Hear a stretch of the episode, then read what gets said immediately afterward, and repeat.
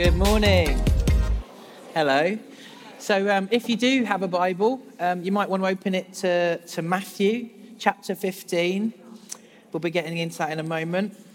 A couple of weeks ago, um, a guest speaker here um, called Brian Blount shared this incredible story, and it all began when a friend called him up and asked him the question, How is your faith today?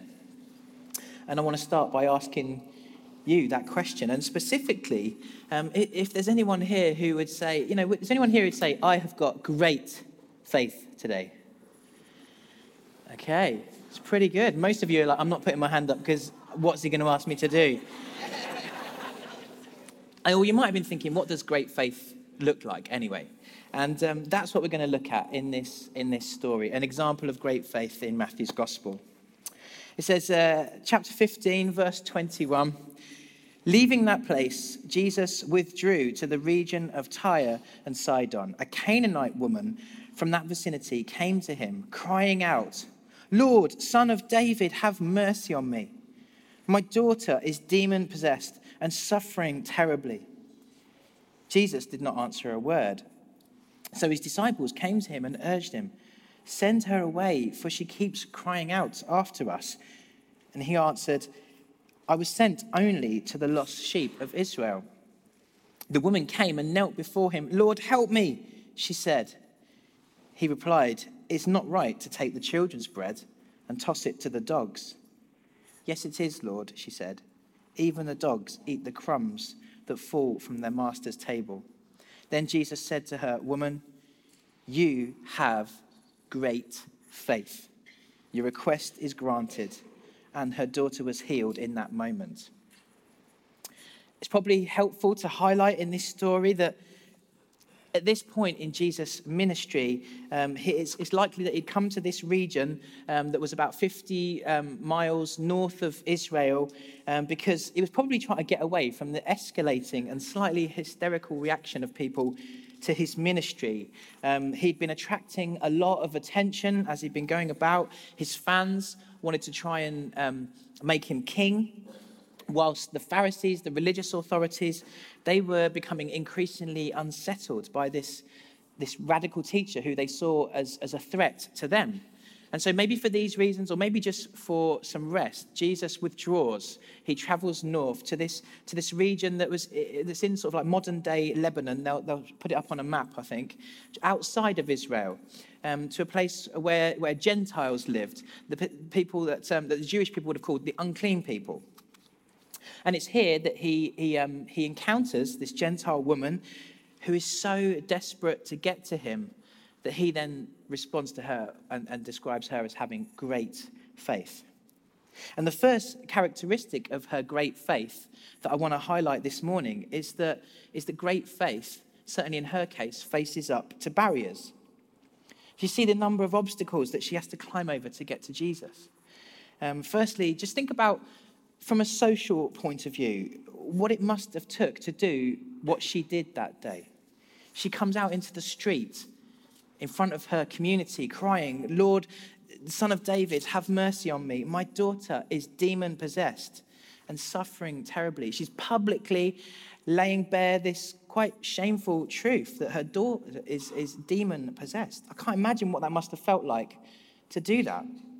I mean, I got, um, I got really embarrassed when I had to go to the chemist's and ask for a family pack of deworming tablets. Um, that was pretty humiliating. I considered driving to like Derby to go to a chemist there. But this, can you, this is beyond awkward. She cries out to him, Son of David. This was Jewish language for the coming Messiah. And maybe at this point she's trying to flatter him. Maybe somehow she recognizes something of who Jesus is. But, but what's clear is that she recognizes there is also an ethnic barrier between her and him. For centuries, the people that lived in this region um, had lived next door to Israel and they had experienced long standing social divisions and tensions. And, um, and Jesus' initial response to her seems to reinforce that barrier, doesn't it? It's, I don't know if you found it quite startling. He says, I was sent only to the lost sheep of Israel.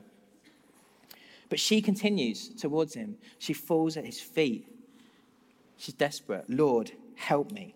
There are barriers between her and Jesus, but she just doesn't care.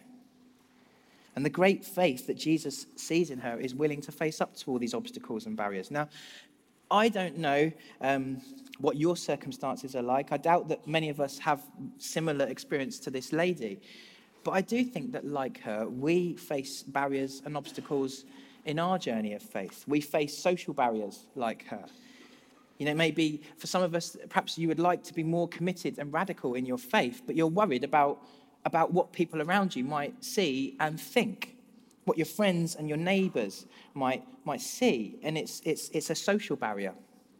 Or it may be that, that sometimes the, thing, that the next step in our journey of faith is that we just need to seek help, but we don't want people to see our need, do we?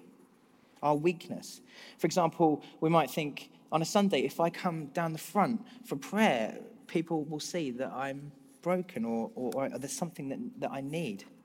If I ask my small group to pray for me, if I ask for, for help in some way, people will know and I'll be vulnerable.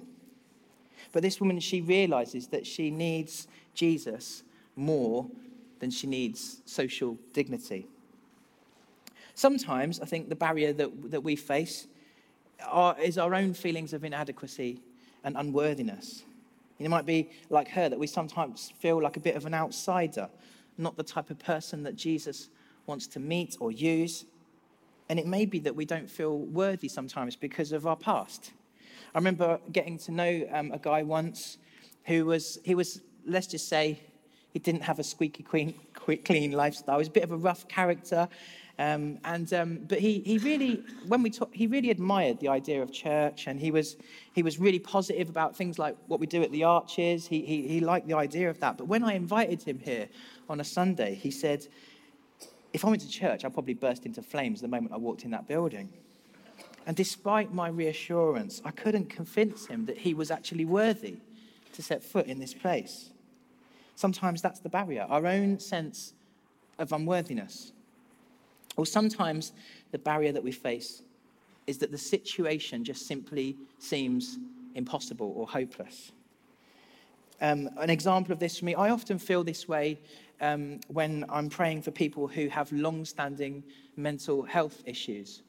Um, it was really encouraging to hear that announcement about that event that's coming up, um, the Honesty Over Silence one, because um, sometimes when people, I, I, I, when, when I'm talking to somebody who's experiencing mental health issues, so often I feel like I just don't know what's helpful or what's detrimental to their situation. And just um, earlier this week, I was praying with a friend who's not part of this church, who um, is suffering ill mental health, and they have been for a long time. And I found that I had the faith to pray for their circumstances, and I had the faith to pray that they would know God's peace. But I realized as I was praying that I, I struggled to actually pray that they would be completely healed because somehow to me it just feels like too big. They've been suffering for so long, and I just haven't got the faith for it, I realized in the moment. Or similarly, I can think of, of friends, um, some perhaps some of my old schoolmates, who, um, you know, as, again, as I was writing this, I, I realized and I confessed that I rarely pray for them to come to know Jesus anymore because it just feels like, after all this time, a bit of a non starter. It feels like for them, coming to know Jesus would involve so much upheaval in my life, it just seems too big a prayer because their lifestyle is so different. And you may have friends that you feel that way about too. And so there are loads of different barriers that we face. But I think what's interesting is that this woman, she faced most, if not all of these barriers. But in this count- encounter to Jesus, ultimately, they didn't matter. When he saw her faith, those barriers came tumbling down. I love, um, as I'm reading it, to imagine because it all happens quite quickly, doesn't it? I'd love to imagine the disciples' reactions during this little encounter in this story, because at the start, they're sort of urging Jesus to send this Gentile woman away. Um, and then when Jesus, um, I was, when Jesus says, it's not right to take the children's bread and toss it to the dogs. I can imagine Peter and the disciples standing next to Jesus and sort of saying, Yeah, you, you heard the man. Come on, jog on, love, move on now. But then she replied, Yes, it is, Lord. Even the dogs eat the crumbs that fall from the master's table.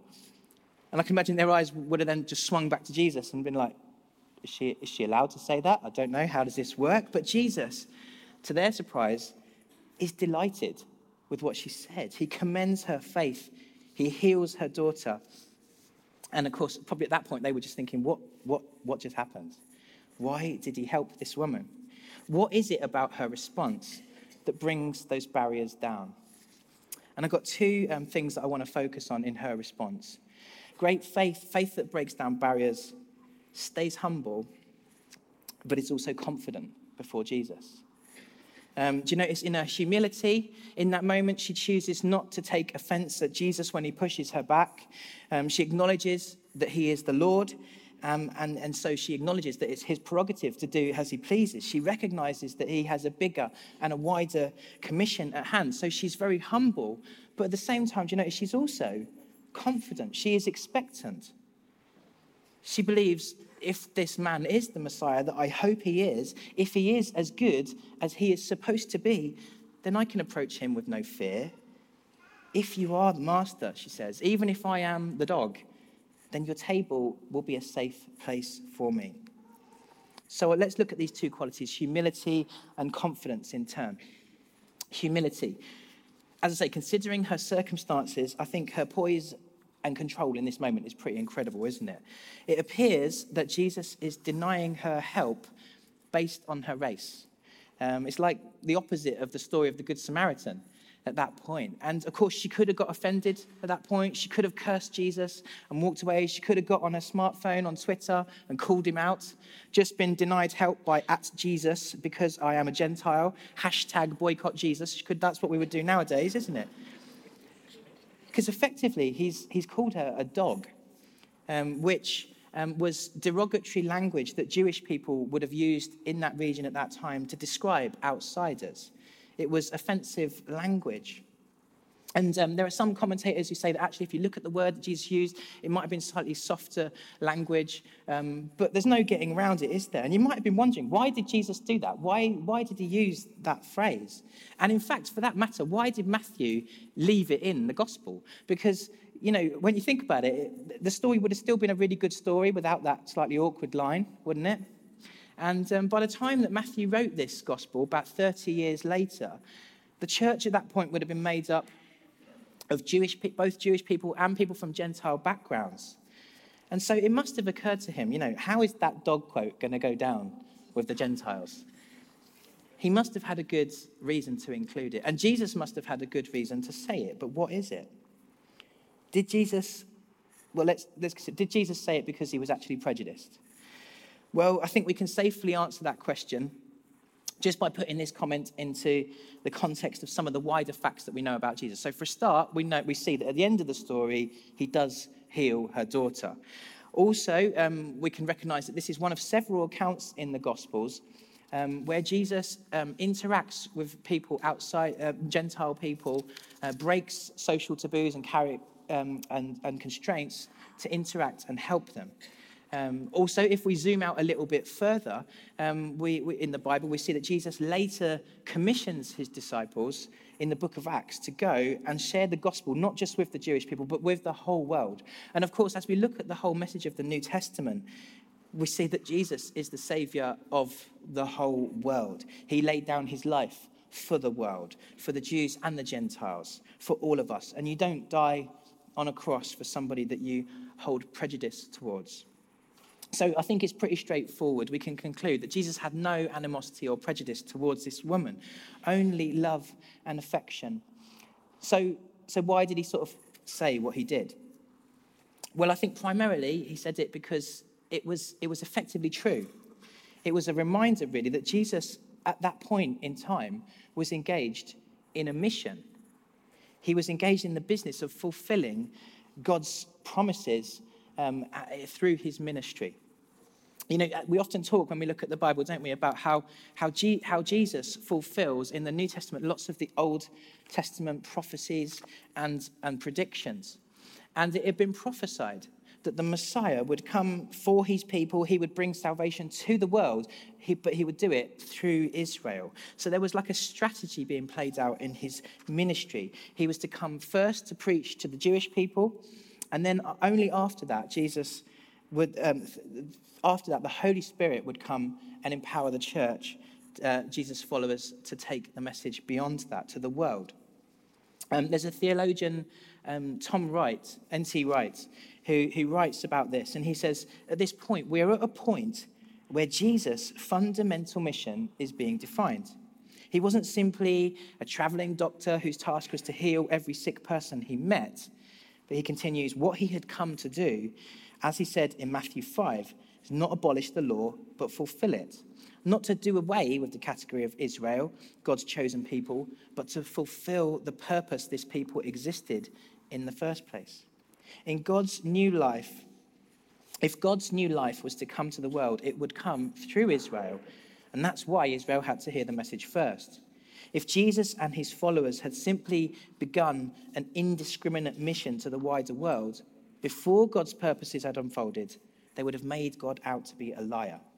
That's why Jesus, uh, so in conclusion, if you missed all that, that is why Jesus himself and his followers, at his instruction, limited their work almost entirely to the Jewish people. The message of the kingdom and, and God's mission to save the world was to come through Jesus, first to Israel, then onto the world. And this is something that Paul, um, the, gospel, the New Testament writer, later explained to the church in Rome. He said, For I'm not ashamed of the gospel because it's the power of God that brings salvation to everyone who believes, first to the Jew and then to the Gentile. So that hopefully explains some of the reason why he said what he said. But the ironic thing, though, when you look at the stories of Jesus' life, is that often Jesus was amazed at the lack of faith that the Israelites had, the Jewish people had, particularly the religious elite. And conversely, the two occasions in the, in the, in the New Testament where he does seem to be genuinely impressed by people's faith um, were people outside the Jewish community. One was this Roman centurion um, that had, in a different story, and one was this woman in this story. And so, perhaps another reason why Jesus resisted her and pushed back on her request was because he was giving her the opportunity to demonstrate the great faith that he knew was in there. He was kind of like teeing her up, giving her the chance to demonstrate not just to him, but to the, to the gawking neighbors who were watching on this spectacle, to the disciples who were stood there telling her to jog on, and to us today as readers to see that, that great faith, the kind of faith that really does break down barriers, stays humble. Great faith stays humble. And I think this is a really important lesson for us in our age because we do live in a culture, don't we, that, that is quick to take offense nowadays. In recent years, we've seen the emergence of what they're calling call out culture in the news and on social media um, a society that increasingly says, you know, if you disagree with me politically, if you read a different paper to me, if you hold different views about race or veganism or gender or sexuality or the environment or whatever it is, if you disagree with me, that's just not okay. And I find that slightly offensive. That's the way our society tends to communicate now. And of course, let's not pretend as Christians that we're not particularly different. We're not guilty about this like everyone else. Let's not pretend that we don't roll our eyes self righteously when we hear a particular politician's name or when we read about the latest bit of legislation that's been drafted or talk about the generation that's either side of our own. We can get judgmental too. Let's not pretend that we each are the embodiment of humility because the only person in this room who is is my wife, obviously. Happy Valentine's Day. But, but of course, the lesson here for you and I is that, is that this great faith, faith that breaks barriers down, retains a posture of humility, even in conflict situations. Because when we choose to take offense and point the finger, we end up putting barriers around ourselves. This woman could have got cross in that moment. She could have called him out. But if she had, her daughter wouldn't have been healed. And in the same way, the gospel will not advance without humility. Know if you've ever been involved, um, if you've ever been involved in an alpha course here. You'll have seen that barriers to Jesus come down in that context, not when we're arguing and confronting people, but it's as we engage in humility, when we value people's opinions and experience. Um, or in the same, I heard an example this week round at the Arches um, Coffee Lounge. The team spent some time discussion time with some of the clients exploring this question what does Jesus mean to you just this week? And at the end of the discussion, one of the team uh, closed in prayer. And at that point, one lady stood up um, and she said, Well, I'm an atheist, but there's something about this place. The atmosphere is different. At which point, one of the, one of the team seized the moment and uh, pulled a Bible off the shelf and shoved it in her hand and went, Take this, read this. Now, I don't know if you've ever shoved a Bible into the hand of an atheist. Um, as a rule, they don't usually accept it with gratitude, as she did in that moment. What had brought that barrier down? Well, I believe it was because of her, as she said, experience of this place and these people, these people who, who weren't judgmental but accepting. This place that demands nothing from you but, but gives and serves and does it all with a posture of humility. Great faith breaks down barriers with humility. And finally, as we turn back to the story, great faith is confident before Jesus. As I um, mentioned, I, I, suspect that this was one of those moments where the disciples um, were just confused. Like, why? Every time we think we've got Jesus figured out, he goes and does something that we don't expect. Why is he helping this Gentile woman? The whole thing to them must have made little sense.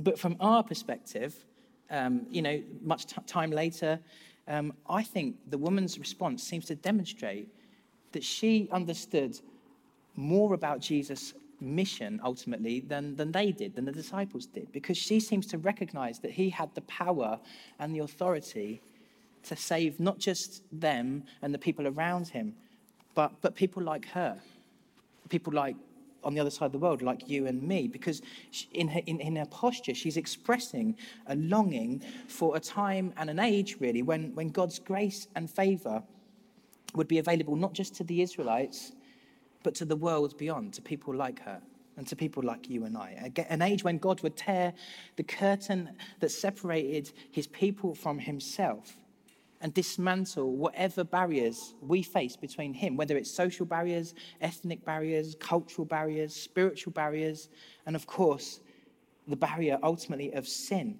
And, and, and she's really urging this master, she's coming to him and urging him to fast forward the coming of that age. She's saying, Would your kingdom come effectively? Although she doesn't use that word.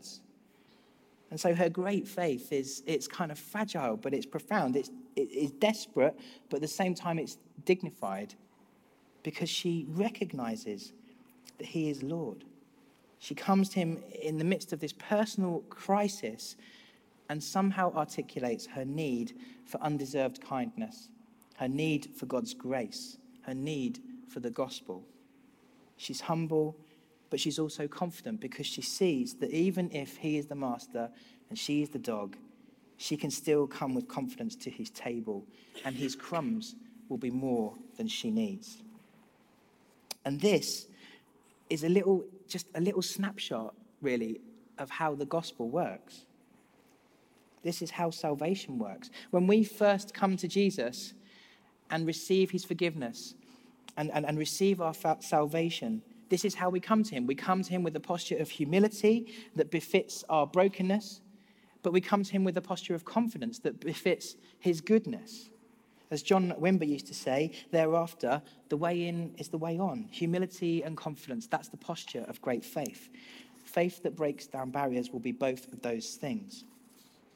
And it reminds me there's a, there's a centuries old prayer in the Anglican Book of Prayer that you're probably familiar with, or perhaps familiar with, sorry, called the Prayer of Humble Access, that's often prayed um, around when sharing the, the, Lord's Supper. And it says, um, We do not presume to come to, to your table, O merciful Lord, trusting in our own righteousness, but in your manifold and great mercies. We are not worthy so much as to gather up the crumbs from under your table. But you are the same Lord whose property is always to have mercy.